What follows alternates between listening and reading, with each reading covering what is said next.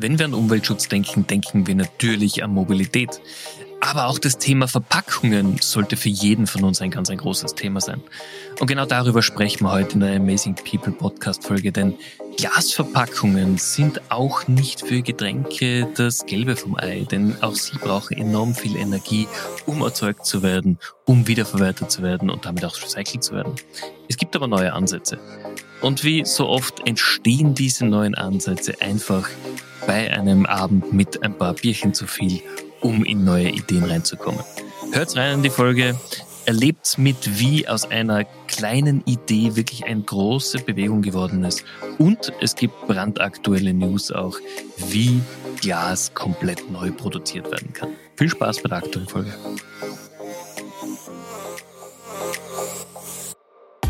Willkommen im Amazing People Podcast. Hier triffst du auf Vorbilder, Vordenker und Macher im Gespräch mit Stefan Grad. Paul, herzlichen Dank für deine Zeit. Freut mich wahnsinnig, dass du mit mir heute im Amazing People Podcast plauderst. Ja, hi, danke für die Einladung.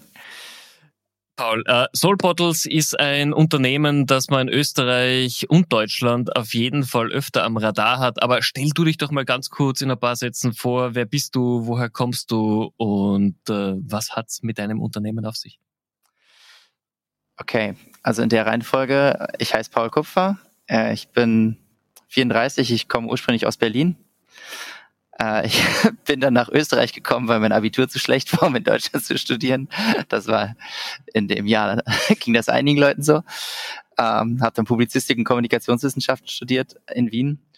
Und noch während des Studiums habe ich zusammen mit einem Freund äh, die Firma Soul Bottles gegründet. Und die Idee war eigentlich ganz einfach. Wir wollten mehr Menschen motivieren, Leitungswasser zu trinken, statt abgepacktes Flaschen, äh, äh, abgepacktes Flaschenwasser zu, äh, zu kaufen, mhm. weil das einfach sehr viel unnötige CO2-Emissionen und sehr viel unnötiger Plastikmüll ist.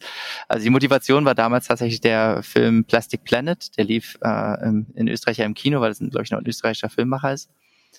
Und äh, wir sind irgendwie rausgekommen und waren ja Anfang 20 sehr irgendwie aktivistisch, wollten die Welt retten, so würde ich sagen, vom Mindset her. Und haben dann einfach angefangen aus äh, ja, aus alten Wein- und Wodkaflaschen zu trinken, weil wir gesagt haben, ja, Plastikflaschen sind ja voll doof, macht ja gar keinen Sinn, viel besser immer aus Glas zu trinken, weil da ist auch kein BPA und keine schlimmen äh, Inhaltsstoffe drin. Und da wurden wir natürlich ordentlich für ausgelacht, wenn du damit in der, in der U-Bahn sitzt mit so einer Wodkaflasche um 12 Uhr. Äh, und dann haben wir angefangen, auf diese Flaschen so verschiedene Designs drauf zu drucken. Ich kannte eine Menge ähm, Grafikdesigner, Künstlerinnen und so weiter. Und dann haben wir so verschiedene Motive drauf gedruckt im Siebdruckverfahren, ein bisschen wie bei, wie bei T-Shirts. Und dann ist daraus nach und nach ein Unternehmen entstanden und wir haben äh, mittlerweile über 1,5 Millionen Soulbottles verkauft und äh, sehr, sehr viele Menschen hoffentlich zu Leitungswassertrinkerinnen äh, ummotivieren können. Äh, genau, aber unsere Mission ist im Prinzip auch die gleiche wie damals finde ich super. Ich meine, das Schöne ist, äh, ich muss jetzt gar keinen Österreich-Bezug wie normalerweise bei Skifahrern oder Sportlern herstellen, den hast du gerade selber hergestellt. Ja. Ähm, ich, ich finde den Ansatz wahnsinnig gut. Äh, einfach weg von Plastikflaschen. Wir alle wissen, dass Plastik äh, einer der größten ähm, ja, Belastungen für die, für die Umwelt ist, egal in welchem Bereich.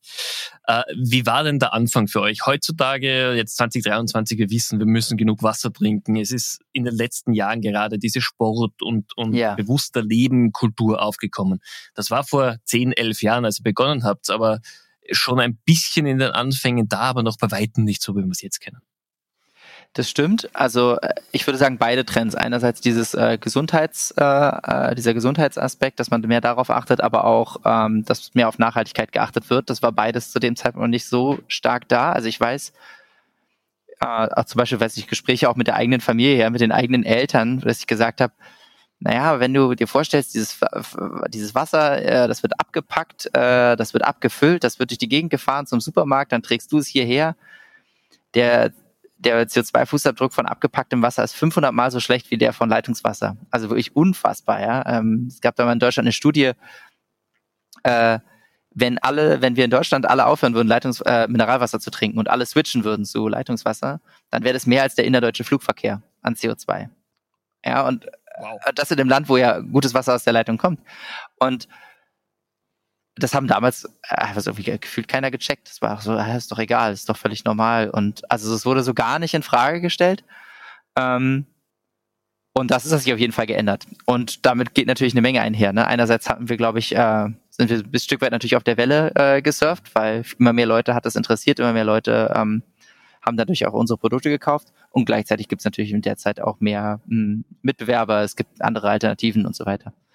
Ich sehe es aber ganz ehrlich, ich so, mir ist es lieber, dieser Trend äh, setzt sich fort und wir switchen eher zu einem nachhaltigeren ähm, äh, Lebensstil und dafür gibt es vielleicht auch mehr andere nachhaltige Marken. Das ist mir lieber als ähm, sozusagen, ich bin alleine auf weiter Flur und äh, wir, wir stürzen weiter in den Abgrund. Da bin ich dann sehr klar. Okay, das heißt, das große Ganze ist natürlich äh, dennoch äh, das Ziel, dass wir bewusster leben, nachhaltiger mhm. leben, das ist definitiv klar. Ähm, jetzt ist gerade in der in der Lebensmittelbranche, vor allem in der Getränkebranche, natürlich ähm, Glas immer schon ein Thema gewesen. Es ist sehr wenig angeboten, aber einige Mitbewerber von euch gibt's natürlich. Ähm, spannenderweise, aber gerade in Amerika wird ja momentan ähm, Mineralwasser in Dosen wieder gehypt ohne Ende. Also wir alle ja. wissen, Liquid Death ist ja so die Brand 2022, 2023, mhm. die den absoluten Höhenflug geschafft hat. Mhm. Warum glaubst du, ist äh, jetzt Deutschland und Österreich momentan diese Bewegung schon ganz klar zur Flasche, wirklich wir schauen auf Glas und in anderen Ländern eher weniger? Mhm.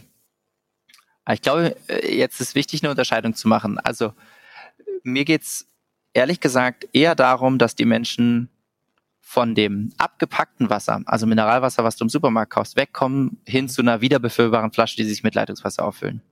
Aus welchem Material deine Trinkflasche besteht, ob du da Glas nimmst oder Stahl oder von mir aus auch eine wiederbefüllbare Plastikflasche, mhm. Ist eigentlich für den Abdruck gar nicht so relevant, weil dadurch, dass du die 200, 300, 400 Mal auffüllst, ist dein Fußabdruck viel, viel besser, weil einfach Leitungswasser wahnsinnig effizient geliefert wird, sozusagen. In dem Moment, in dem du abgepacktes Wasser kaufst in einem Container, ist das immer ökologisch gesehen Schwachsinn. Das macht überhaupt gar keinen Sinn. Also zumindest wenn du in einem Land oder in einer Region lebst, wo du das Wasser aus der Leitung trinken könntest.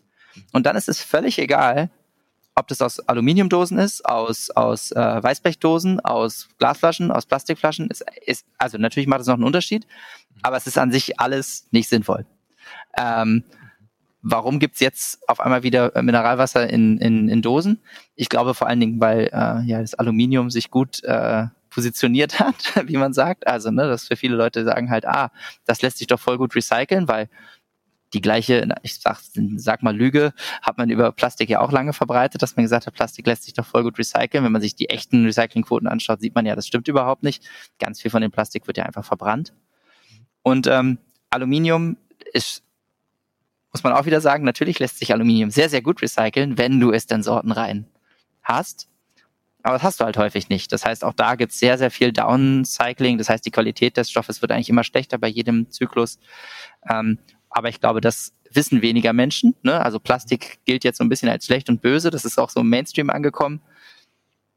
Ähm, genau, das ist bei Aluminium noch nicht so. Aber okay. ein richtig gutes Argument kann man dafür ehrlich gesagt nicht finden.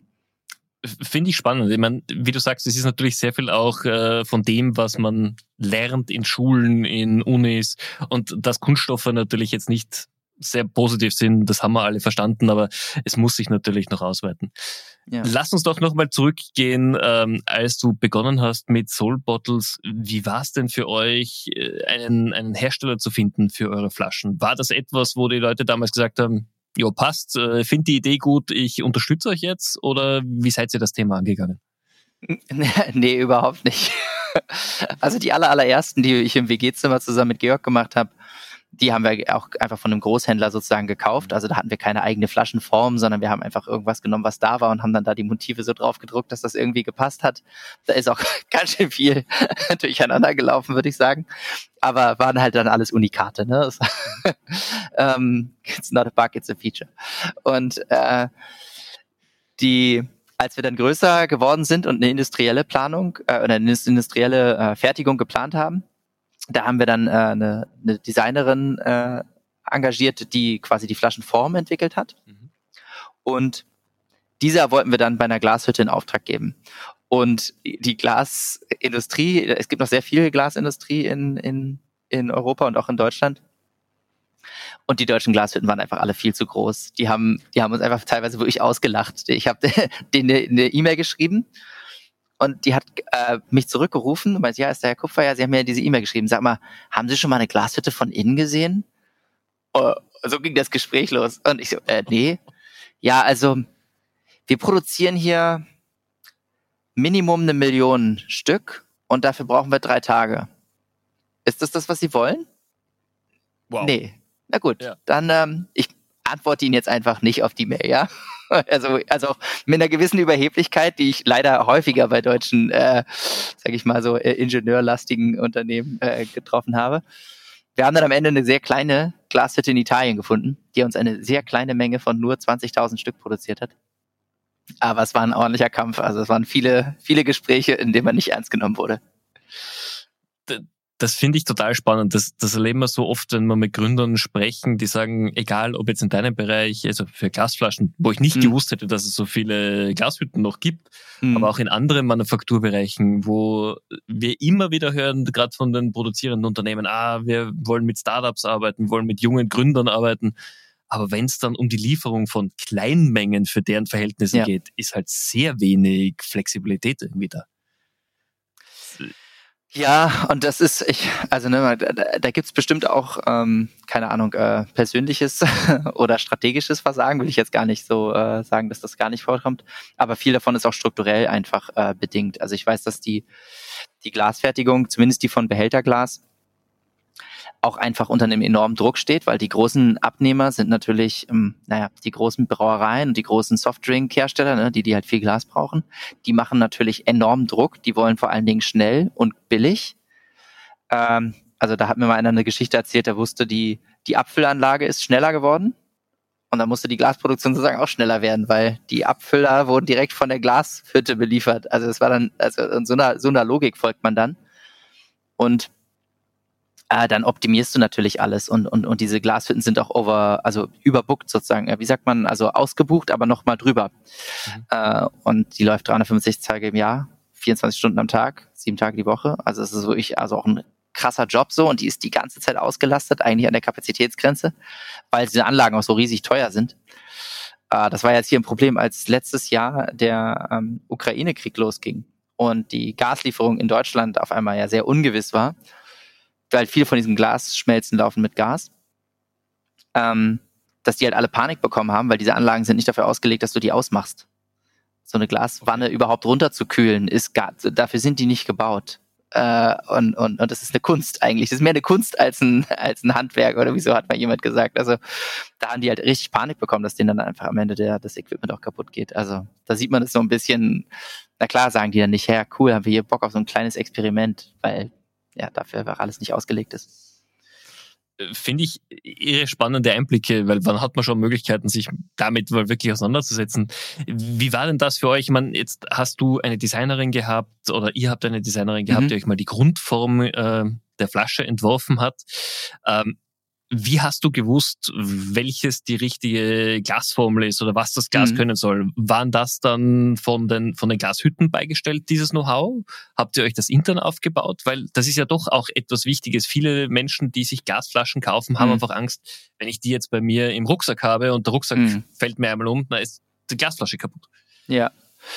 Also die tatsächlich technische Zeichnung, die dann in die Werkzeuge umgesetzt wird, das macht in, machen in der Regel die Glashütten selbst. Ähm, und es gibt auch sehr viele Normen, gerade in der Getränkeindustrie, welche Dinge, also welcher Innendruck zum Beispiel eine Flasche aushalten muss, wenn du Kohlensäure haben möchtest, und auch welche, ähm, welchen Außendruck oder welche Stoßkraft sozusagen du aushalten musst. Ähm, wir haben uns eher um die Form und, äh, sag ich mal, eher so die äußeren Konturen äh, gekümmert, denn was als wir auf den, auf den Markt gekommen sind, da gab es natürlich schon Trinkflaschen. Wir hatten nur den Eindruck, diese Trinkflaschen motivieren nicht viele Menschen, weil die entweder sehr langweilig aussehen, so einfach nichts drauf war, oder so für Schulkinder irgendwie designt war mit dann irgendwie Hello Kitty oder so drauf. Und wir wollten eigentlich ähm, das Segment erweitern, sagen, hey, nee, ist eigentlich voll gut, dass auch viele Menschen im Alltag zur Uni, zur Schule, zur, ins Büro ähm, auch da eine Trinkflasche mitnehmen, die dann auch so schön ist, wie andere Dinge, die man so im Alltag hat, ne? Welches T-Shirt du anziehst oder welche, welche Schuhe oder was auch immer. Und dafür wollten wir halt eine möglichst ikonische Form haben. Also wir haben gesagt, wir wollen was sehr Eigenes haben, was du schnell wiedererkennst. Deswegen haben wir uns für diesen großen Bügelverschluss äh, entschieden. Den kann man auch sehr gut plastikfrei bauen. Der ist aus Porzellan und Naturkautschuk und Edelstahl. Also ist auch war natürlich dann auch sozusagen ein, ein sehr altes Patent, was ausgelaufen ist, also eigentlich genau das Gegenteil von Hightech, aber dafür komplett plastikfrei. Ne? Also das war so das eine, dass wir gesagt haben, wir möchten es aus nachwachsenden ähm, oder nicht nachwachsenden unbedingt, aber aus aus nachhaltigen ähm, Materialien fertigen. Äh, und gleichzeitig soll es wiedererkennbar sein. Also das war eher, sage ich jetzt, der Fokus, auf den wir uns gesetzt gelegt haben. Die technischen Standards, die sind eher vom, vom Lieferanten dann gekommen. Okay. Als ihr dann den Lieferanten gefunden habt, wie waren so die, die ersten ein, zwei Jahre? Wie, wie ist es losgegangen? Weil ihr seid ja dann doch mhm. jetzt inzwischen zu einem sehr großen Team gewachsen oder äh, vergleichsweise großen Team. Aber wie waren so die Anfänge? Also die Anfänge, da waren Georg und ich äh, zu zweit und äh, dann war es im Prinzip so, so, wir saßen beide mit unseren Laptops da und haben halt alles gemacht, was man macht, ne? von Website zu Kundenservice zu äh, Finanzplanung und Buchhaltung. Und die ersten Jobs, die wir dann quasi, wofür wir Angestellte hatten, war tatsächlich das Fulfillment, also die, die, die Bestellungen, die reinkommen, zu packen. Und das, damals waren wir, also wir sind umgezogen dann nach, nach Berlin also wir haben, waren erst in Wien, dann sind wir nach Berlin umgezogen, was unter anderem an den Versandkosten lag, weil wir immer mehr Bestellungen aus Deutschland bekommen. Wenn du aus Österreich als winzig kleiner versuchst, also das, hat, das killt dich einfach. Ja. Ähm, genau, also wir hatten erst hatten wir zwei Lager, das war dann natürlich viel zu umständlich und so weiter. Und dann haben wir irgendwann gesagt, okay, ich ziehe wieder nach Berlin. Und äh, Genau, die ersten Menschen waren dann also tatsächlich auch einfach, also Freunde, Bekannte. Ich glaube, Georgs Bruder hat mal geholfen, meiner auch. Äh, und so, das war dann, und irgendwann hat sich das professionalisiert. Mhm. Und wir machen de, das Fulfillment bis heute selber, also heute natürlich mit einem größeren Team und auch etwas mehr Strukturen als damals. Aber das würde ich sagen, war das erste Mal, dass wir dann das, das Team erweitert haben. Und im Prinzip war die Zeit sehr stark geprägt von einerseits hast du ständig die Gefahr, dass du ausverkauft bist. Und andererseits ähm, musst du aber auch super krass auf deine Liquidität achten, weil wir haben im Prinzip ohne Investment angefangen oder mit nur sehr wenig Investment von, von einem Angel hatten wir nur.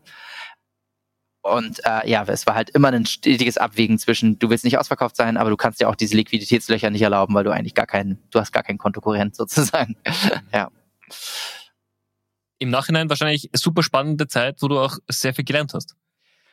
Ja, im Nachhinein muss ich sagen, ich habe ja, wie gesagt, gar kein BWL studiert und äh, es ist krass, wie man doch in diese, in diese Rolle äh, als Unternehmer reinwachsen kann.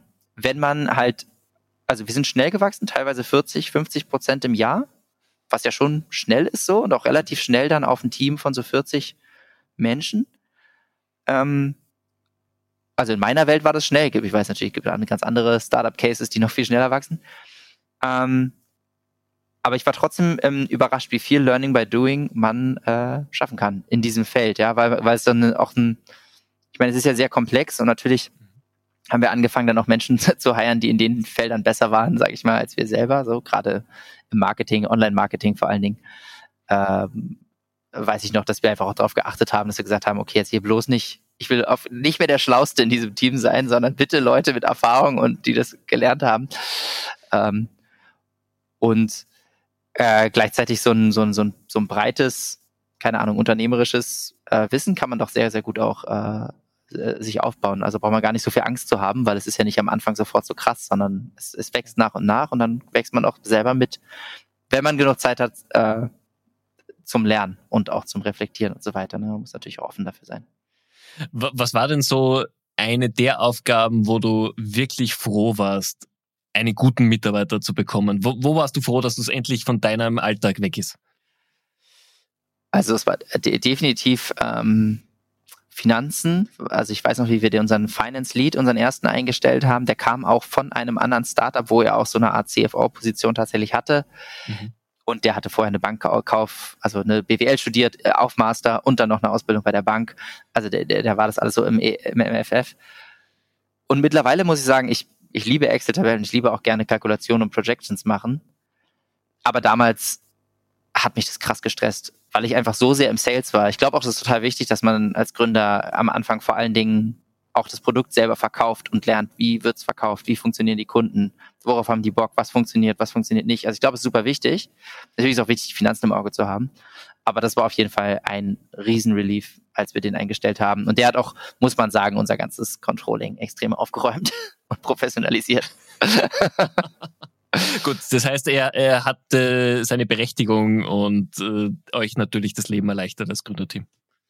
Ja, also äh, bis heute sehr dankbar. Äh, also ist das äh, Moritz Marker, der hat jetzt auch selber dann gegründet Luvico, auch ein auch ein E-Commerce äh, für für vegane nachhaltige Klamotten. Äh, genau, aber das das weiß er auch, wie, wie, wie viel er da bei uns geleistet hat das, das ist schön zu hören, vor allem wenn man auch dann noch in Verbindung bleibt mit Leuten, ja. die einen einfach wirklich viele Jahre begleitet haben. Wie ist es denn dann weitergegangen? Meistens, und das muss ich aus eigener Erfahrung sagen, wenn das Team dann so überproportional wächst, man erkennt dann als Gründer sehr schnell, okay, ich brenne zum Beispiel für Sales oder für Business Development oder für Marketing und andere Dinge gibt man ab. Hast du ja. irgendwann einmal so diesen Punkt gehabt, wo du gesagt hast, ach, ich, ich bekomme in Teile meines, Unter meines eigenen Unternehmens zu wenig Einblick im Alltag? Ha. Oder hast du es geschafft, wirklich so am, am Laufenden zu bleiben? Also wir haben, hm, das ist eine, eine spannende Frage. Doch, es gab mit Sicherheit Zeiten, wo ich in bestimmten Bereichen nicht mehr so viel Einblick hatte. Und ich würde sagen, es gab dann durchaus, also das ist manchmal gut gelaufen und manchmal auch schlecht gelaufen. Ja, also. Ähm, kann ich ein Beispiel geben? Ich habe erzählt, dass wir damals äh, das, das, das Fulfillment äh, selber gemacht haben. Die meisten Startups, die ich kenne, die lagern das eigentlich, also zumindest sage ich mal E-Commerce-Startups, die jetzt mit physischen Produkten handeln, die lagern das eigentlich früher oder später aus. Und das macht auch Sinn, weil du hast dann einfach ein großes Fulfillment Center, was die Dinge schneller in der Regel machen kann und du hast halt nicht das Risiko, die, die Schwankungen irgendwie selber zu auszugleichen. Dadurch, dass wir Soul Bottles nie komplett fertig quasi äh, ready to pick äh, bestellt haben, sondern immer in Einzelteilen. Hatten wir immer so einen sehr großen Konfig ähm, Konfigurationsanteil an dieser Arbeit. Also die Flasche musste erst zusammengebaut werden und in der Regel auch individuell zusammengebaut werden. Und deswegen haben wir das immer selber gemacht. Und dieses Team ist irgendwann recht groß geworden und ich hatte, weil Logistik, Logistik ist ein tougher Job, so. Das ist, du bist quasi, ne, du bist der Letzte in der, in der, in der Wertschöpfungskette, so. Am Ende hängt bei dir alles, ne. Wenn vorher im Einkauf was vergeigt wurde oder im Sales oder was auch immer, du musst es am Ende ausgleichen. Ja. Und wenn du einen mega guten Job machst, es läuft alles geil, dann sagt keiner Danke, sondern es läuft einfach nur. Aber wenn du es verkackst, da, dann, dann sind alle bei dir, ja. Also es ist ein richtig undankbarer Job. Und das war ein Teil, den ich einfach auch gerne weggeschoben habe, auch lange, ja. Also wo ich dachte, ah geil, das ist ein Team, die kriegen es hin, bla bla, und ich, ich kümmere mich nicht drum. Und dann hatten wir aber auch einen tatsächlichen Fall, äh, wo einfach immer mehr äh, ja auch Beschwerden aus dem Team äh, da waren äh, mit dem Lead, auch irgendwann das Reporting nicht mehr gestimmt hat, die Zahlen nicht mehr gestimmt hat, zu viele Kosten waren, aber nicht genug Performance, also aufs Team gerechnet jetzt. Und wo wir dann echt entschieden haben, ah, okay, wir müssen uns von der Person trennen und ich habe diesen Bereich wieder übernommen. Und das war sehr, sehr tough, weil du gefühlt also nochmal so eine neue Welt entdeckst in deinem eigenen Unternehmen und du merkst, ah wow, ich hatte zu einen starken Disconnect. Und ich meine jetzt nicht, du musst immer alles selber machen, sonst wird es nicht richtig gemacht. Das ist überhaupt nicht mein Punkt. Aber sowas habe ich auch erlebt, will ich sagen. Ja, ist spannend. Also, aber so wie es aussieht, du hast es wieder in den Griff bekommen, du hast mit deinem Team wahrscheinlich neue Prozesse implementiert und das Ganze wieder ins Laufen bekommen. Es war ein, es war kein einfacher Prozess. Also ich weiß noch, wie wir da, äh, wie ich da hingekommen bin und ja, erstmal sagst du ja quasi dem Team, hey, der Lead ist jetzt weg, und mhm. ich bin jetzt erstmal der neue Lead. So. Ähm, und wir haben uns da bestimmt von, dann im nächsten halben Jahr bestimmt von sieben Leuten getrennt. Teilweise auch, äh, sind die auch selber gegangen, weil sie auch gemerkt haben, boah, also ich habe halt, ich, in dem Bereich, ich bin sonst ein Mensch, der sagt, hey, wenn du nicht sehr viele Struktur und Regeln brauchst und du aber gut funktionierst, weil du halt einfach irgendwie so ein Freigeist bist und keine Ahnung, der eine arbeitet in Portugal und der andere in Spanien und whatever so und es funktioniert, wenn es funktioniert, ist doch cool. Du brauchst keine Regeln nur der Regel wegen. Ja. Aber in einem Fall äh, von, von so einem Logistikprozess, der helfen Strukturen. Die helfen Strukturen, dass du, dass du zügig bist, dass du effizient bist, dass die Leute auch schnell reinkommen, auch wenn die vielleicht ne, äh, eine Aushilfe oder sowas sind. Mhm. Da, da hast du viele Benefits von Strukturen und Regeln. Ähm, und dann sollte man das auch machen und nicht sagen, ja, aber wir sind doch hier so ein nachhaltiges Hippie-Unternehmen und deswegen ist hier alles Free Flow. Nee, wenn's, wenn der Free Flow an der Stelle nicht sinnvoll ist, dann mal nicht. Da habe ich eine sehr unbeliebte Meinung, glaube ich, gehabt. Und das heißt, es sind einfach deutlich mehr Strukturen durch mich auch gekommen. Mhm. Ähm, zumindest zum Teil. Und ähm, ich glaube, darauf hatten dann auch manche Menschen keine Lust. Also es war jetzt nicht nur so ein, so ein dass es, da wurden Leute ähm, rausgeschmissen, sondern es war einfach, okay, die Struktur hat sich ent entwickelt und, und nicht für alle war das was. Hm. Okay. Aber es ist kein schöner Vorgang. Also es ist nicht, war jetzt nicht so die aller äh, spaßigste Zeit. Das, das kann ich mir vorstellen. Aber es gehört als Unternehmer mit dazu, dass man ja, auch in voll. solchen Zeiten selber die Ärmel hochkrempelt, mit dabei ist und nicht nur sagt, alles gut, aber ihr müsst jetzt gehen. Und der Relief war auch auf jeden Fall da. Also man hat schon auch gemerkt, in einem halben Jahr, die Stimmung im Team war ganz anders. Mittlerweile haben wir einen sehr coolen äh, äh, Logistik- und Fulfillment-Lead wieder, auch jemand mit deutlich mehr Erfahrung als ich. Ähm, und das war, das war, war im Nachhinein, würde ich sagen, die richtige Entscheidung. Ja, also auch für die Menschen, die jetzt noch da sind. Äh, ich glaube, es ist die, die, der angenehmere Arbeitsplatz. Ja. Super. Also es ist quasi ein gutes Ende ja. rausgekommen. Jetzt, was ihr auch, glaube sehr früh schon eingeführt habt, ist, dass ihr pro Flasche, die verkauft wird, einen Anteil an ein Trinkwasserprojekt auch spendet. Das heißt, ihr erzählt, dass ihr was Gutes tut und ihr münzt das quasi auch tatsächlich um in einen monetären Beitrag. Ja. Wie ist denn das gekommen? Wie seid ihr auf, der, auf diese Idee gekommen? Ja, wir haben damals, als wir diese, dem Produkt gestartet sind und gemerkt haben, hey, dafür gibt es wirklich Nachfrage und daraus könnte ein Unternehmen werden, was auch Umsatz äh, machen kann und dann natürlich auch im Folge, wenn man es gut managt, Gewinne, haben wir gesagt, möchten wir eigentlich einen Teil davon abgeben, denn das Problem, ob du Leitungswasser trinkst oder Mineralwasser, ist ja ein ziemliches First-World-Problem. Äh, und viele Menschen haben einfach gar keinen Zugang zu sauberem Trinkwasser. Und deswegen haben wir gesagt, als wir mit dem Projekt ins erste Crowdfunding, also es war so eine Kampagne auf Start Next, äh, mit der wir die erste Produktion äh, finanziert haben. Und da haben wir gesagt, okay, für jede Sorbottle, die wir verkaufen, werden wir einen Euro an Vivo Con Agua spenden. Und das machen wir seitdem, also seit 2013. Und äh, zuerst hatten wir ein Projekt in Nepal. Äh, mittlerweile ist es ein Projekt in Sambia. Und es sind immer Projekte im Wash-Bereich. Das heißt, es ist nicht nur Wasserzugang, sondern auch Sanitation und Hygiene weil das in der EZ-Arbeit häufig zusammengedacht wird. Das heißt, da ähm, werden dann nicht nur äh, Brunnen zum Beispiel gebaut, sondern auch gleich Toiletten, äh, sanitäre Anlagen und in der Regel auch äh, ja, Hygieneworkshops. Denn für Trinkwasser lässt sich immer sehr gut Fundraising machen, weil das versteht immer jeder sofort. Ah ja, klar, Wasser brauchen alle. Kannst du so ein tolles Poster äh, drucken mit so einem Brunnen. So Toiletten sind nicht so das sexy Thema äh, und gehört aber eigentlich total auf dich dazu natürlich, ähm, dass so eine sanitäre Anlage, wo das Waschbecken ist, ist halt auch mehr, ne? Absolut. Ist ja auch ein wichtiger Punkt. Und ich glaube, ihr habt mit dem, was ihr da auch äh, erwirtschaftet habt, einen guten Beitrag leisten können.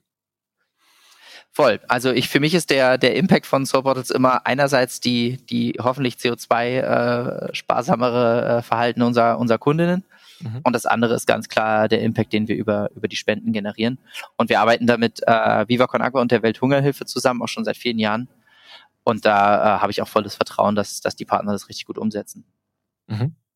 Okay. Bin ich, finde ich super, dass ihr das einfach macht und auch über die letzten Jahre äh, mitgedacht habt. Das ist natürlich ein, ein wahnsinniges Ding. Wo hat sich's denn hin entwickelt für dich? War am Anfang von Soul Bottles für dich klar, okay, wir werden mal ein so großes Team, wir werden so viele Möglichkeiten der Individualisierung unserer Flaschen anbieten? Oder was war, oder gibt es einen Unterschied zwischen der Vision, die ihr damals hattet und wo ihr jetzt steht als Unternehmen? Hm. Es sind mit Sicherheit Aspekte hinzugekommen.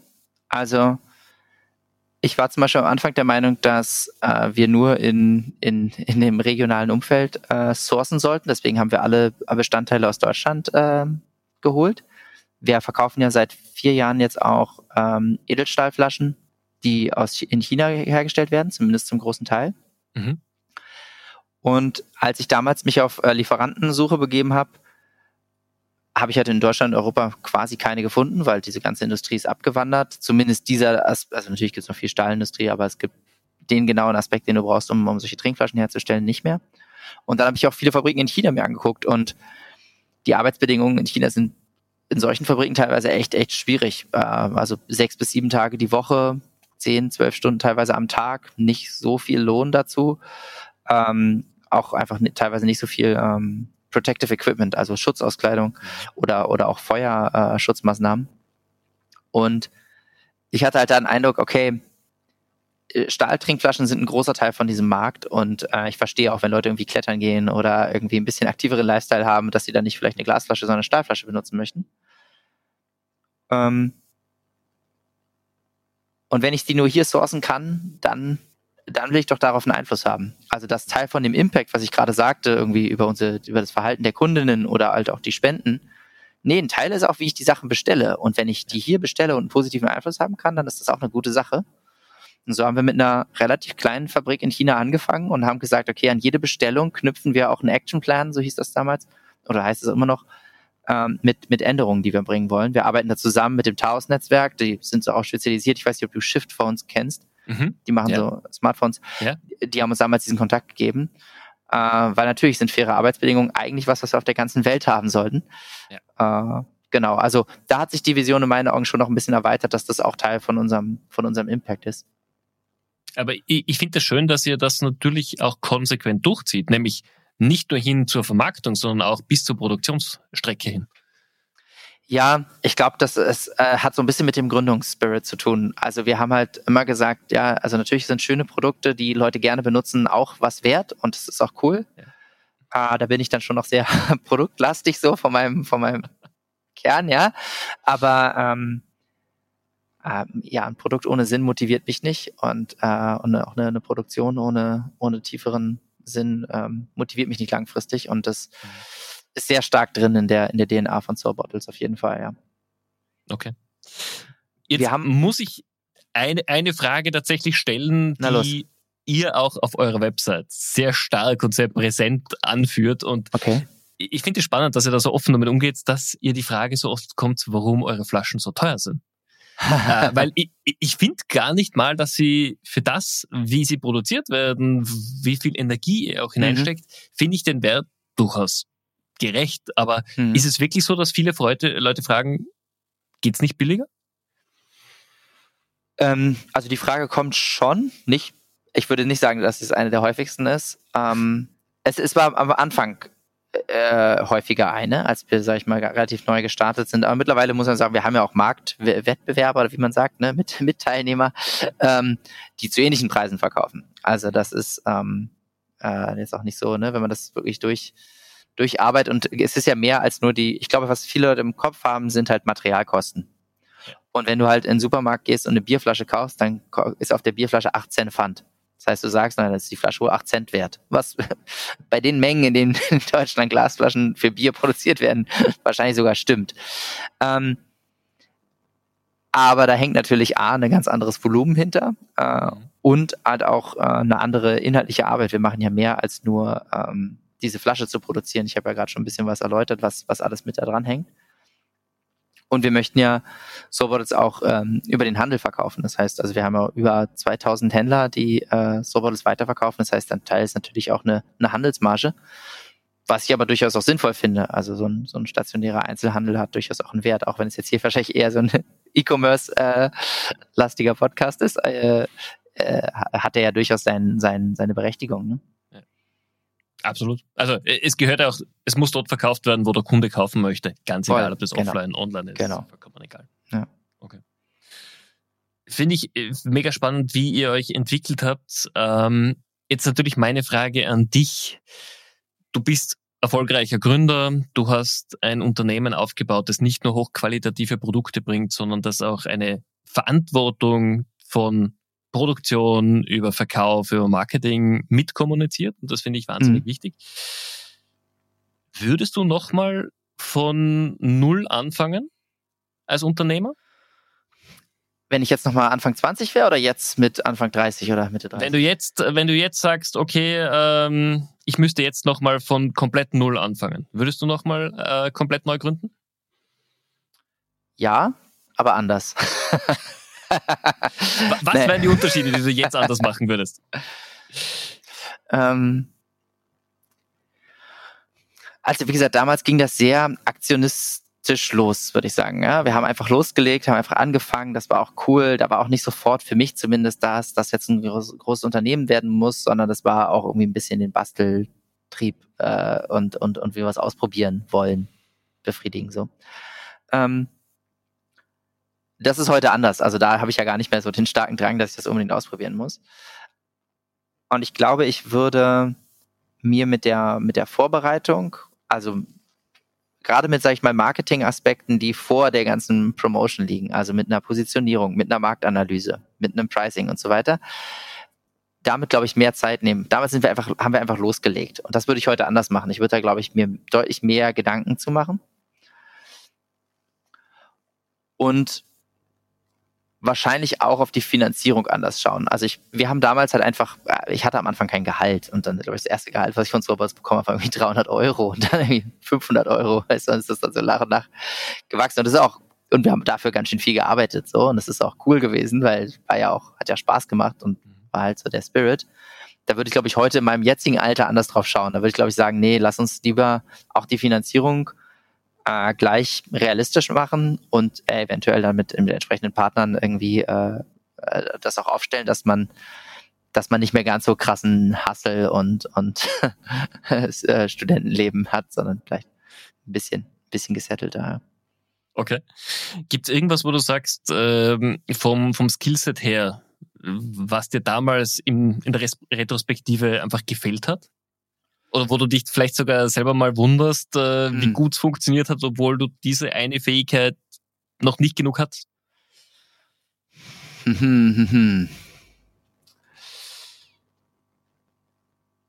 Also definitiv gibt es so einen Aspekt von, von Fokus. Also ich war immer schon ein Mensch, der sich sehr schlecht äh, konzentrieren konnte. Ich habe auch äh, früh ADHS diagnostiziert bekommen und äh, war auch schon in meiner Schule immer ein Problem. Und ich habe so ein und ich habe, glaube ich, sehr viele Interessen und Spaß an vielen Dingen und viele Sachen ausprobieren. Und das ist natürlich als Unternehmer einerseits geil, weil du kannst total viel machen, aber andererseits brauchst du am Anfang auch den Fokus. Und da bin ich heute, glaube ich, besser geworden, auch Nein zu sagen zu Dingen, die ich total cool finde und die wahrscheinlich total Spaß machen würden.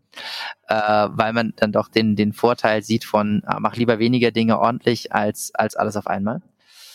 Und da bin ich manchmal so im Nachhinein muss ich sagen, ah, puh, gut, dass es geklappt hat, dafür, dass wir in so viele verschiedene Richtungen gedacht und gearbeitet haben und das ist ja auch alles Zeit und Energie, die da reingeflossen ist, ja. ähm, dass trotzdem das Kernbusiness so gut funktioniert hat.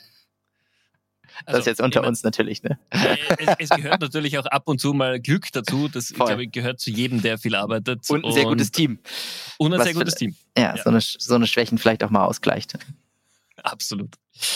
Ähm, jetzt wie sieht denn dein Alltag als Gründer aus? Du bist jetzt gerade dabei, eine Ausbildung zu machen, haben mhm. wir davor besprochen, aber bist du einer dieser Unternehmensgründer oder Geschäftsführer, die um 5 Uhr in der Früh mit 100% Energie aus dem Bett springen, 10 Kilometer laufen gehen, danach zwei Stunden Yoga machen?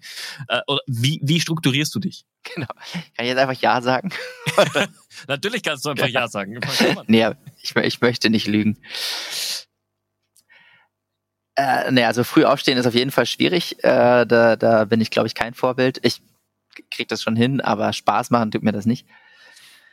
Und genau, ich mache gerade parallel äh, zum Arbeiten noch ein, noch ein MBA. Das ist für mich gerade äh, vor allen Dingen äh, viel Fokus auf Weiterbilden und weiter äh, mehr lernen, auch nochmal sich selber irgendwie professionalisieren und und äh, und auch reflektieren.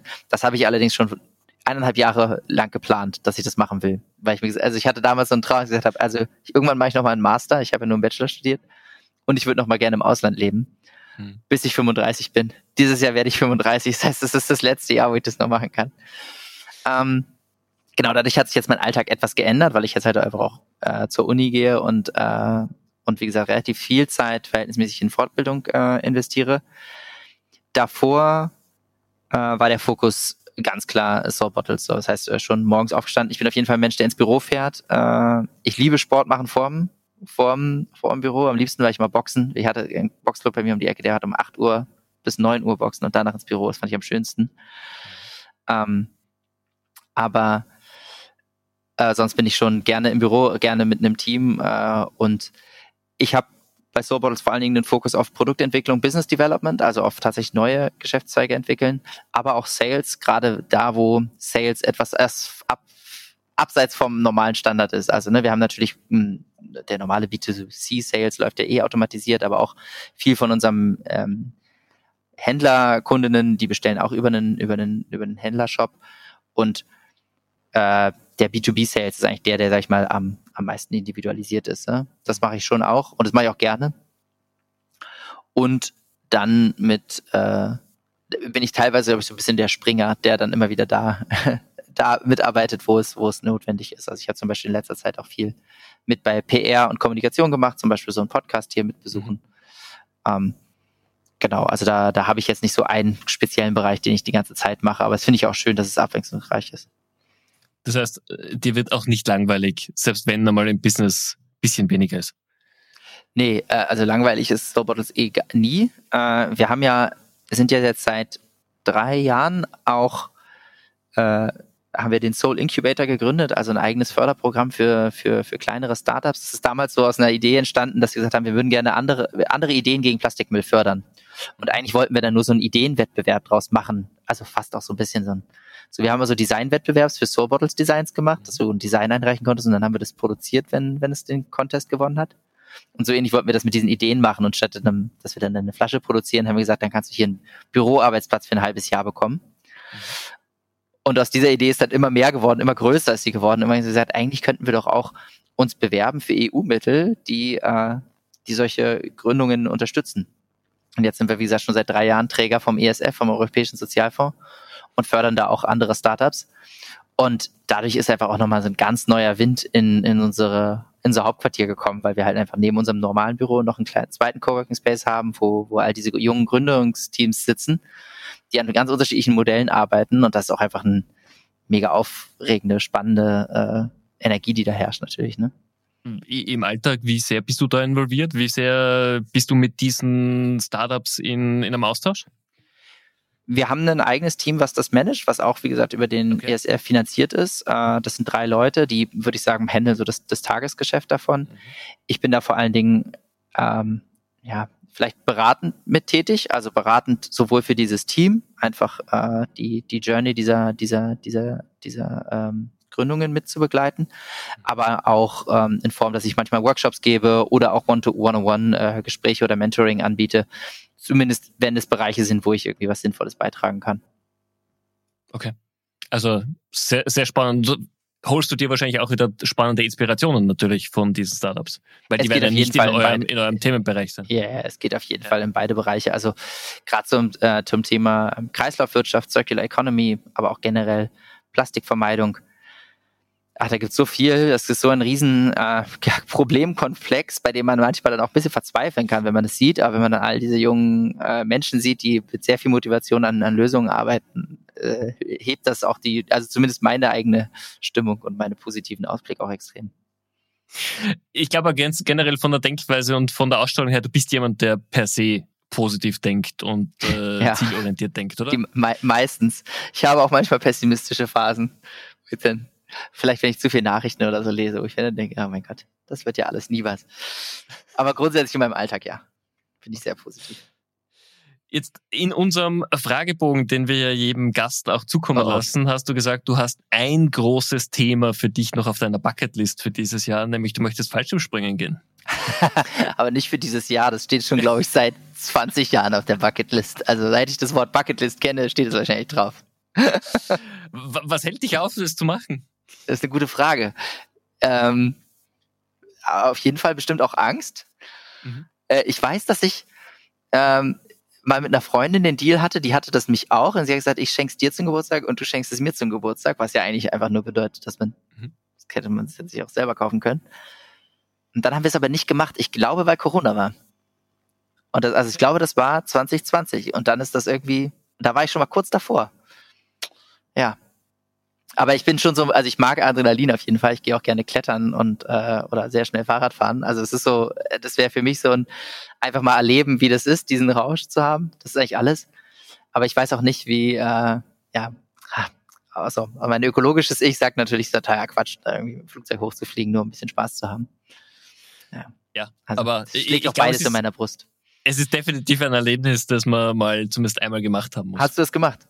Ich habe es einmal gemacht. Ich, ich habe eigentlich Höhenangst, äh, Mhm. aber ich habe es trotzdem gemacht und es ist in dem Moment, also bei uns war es so ein Flugzeug, wo hinten die Klappe aufgeht, wo du dann rausspringst Boah. und du stehst da auf dreieinhalbtausend Meter und denkst dir, nö, das Flugzeug fliegt, der Pilot ist gut und fit, warum soll ich rausspringen? und dein, dein Hirn realisiert auch nicht, dass du jetzt bescheuert bist und da rausgehst. Also keine Chance. Es, es ist sehr beeindruckend, aber ja, es ist einfach bescheuert. Ja. Muss ich bis heute sagen. Ja, okay. Siehst du gut, ja.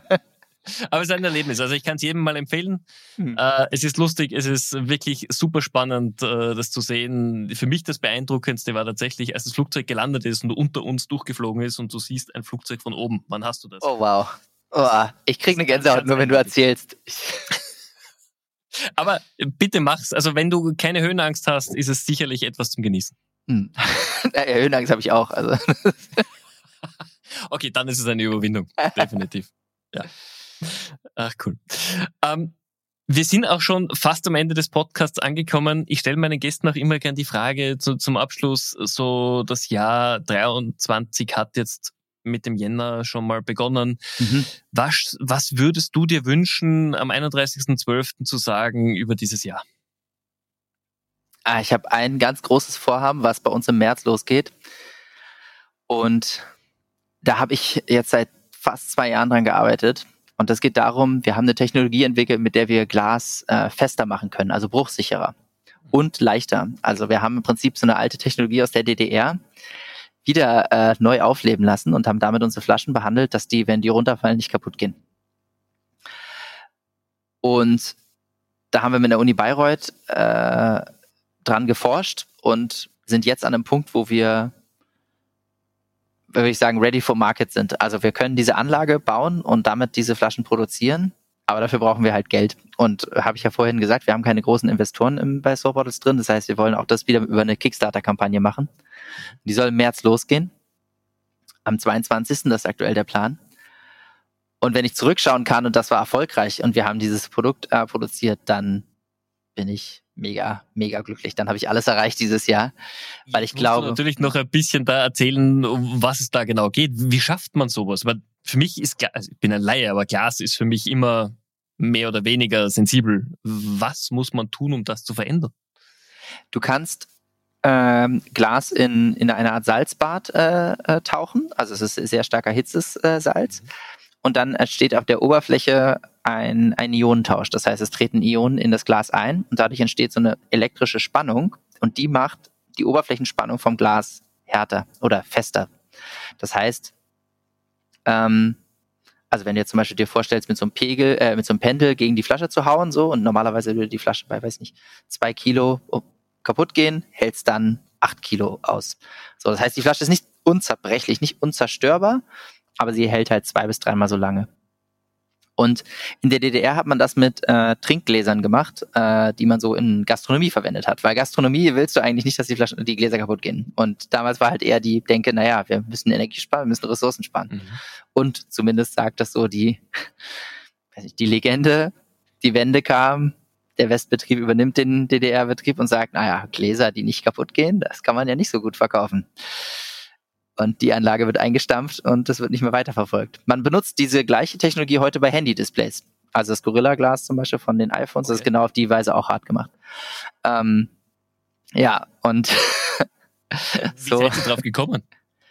ich kannte das DDR-Glas und ich habe dann äh, versucht, äh, das wieder zu reaktivieren. Aber äh, es war extrem schwer, weil daran eigentlich keiner gearbeitet hat.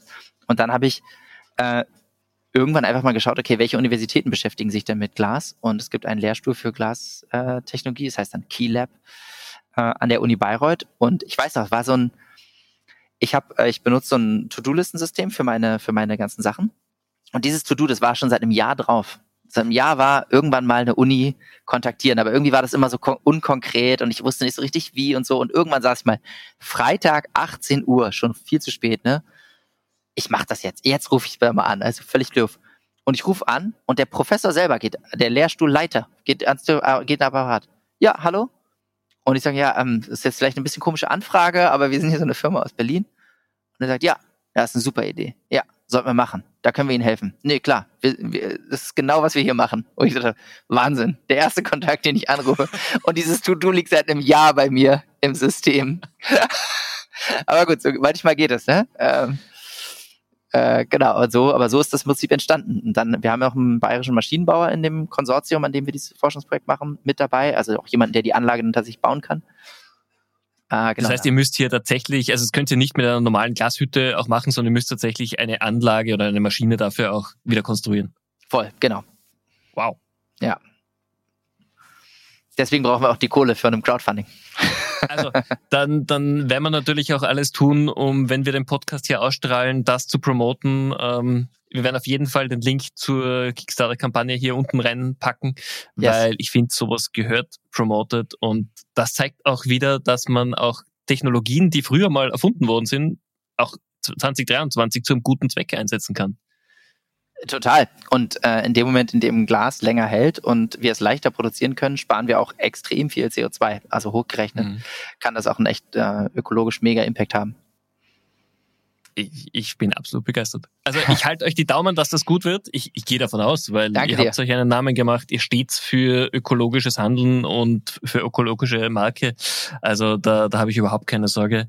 Aber natürlich, Marketing braucht es trotzdem und wir werden da unseren Teil dazu beitragen. Cool. Danke. Das auf jeden Fall. Paul, vielen, vielen herzlichen Dank. War ein mega cooles Gespräch. Äh, ich glaube, wir könnten sicherlich noch eine Stunde weiter plaudern. Ja. Aber ich, ich, ich lasse dich dann weiter wieder an deine Schulbücher ähm, mit deinem MBA weiterlernen. Vielen, vielen Dank für den Austausch. Hat mega viel Spaß gemacht. Und ja, du, ich, ich drücke dir die Daumen, sowohl für die Ausbildung als auch natürlich für So Bottles, damit sich das alles so weiterentwickelt wie in den letzten Jahren. Danke dir. Danke. Vielen Dank. Tschüss. Mach's gut. Ciao.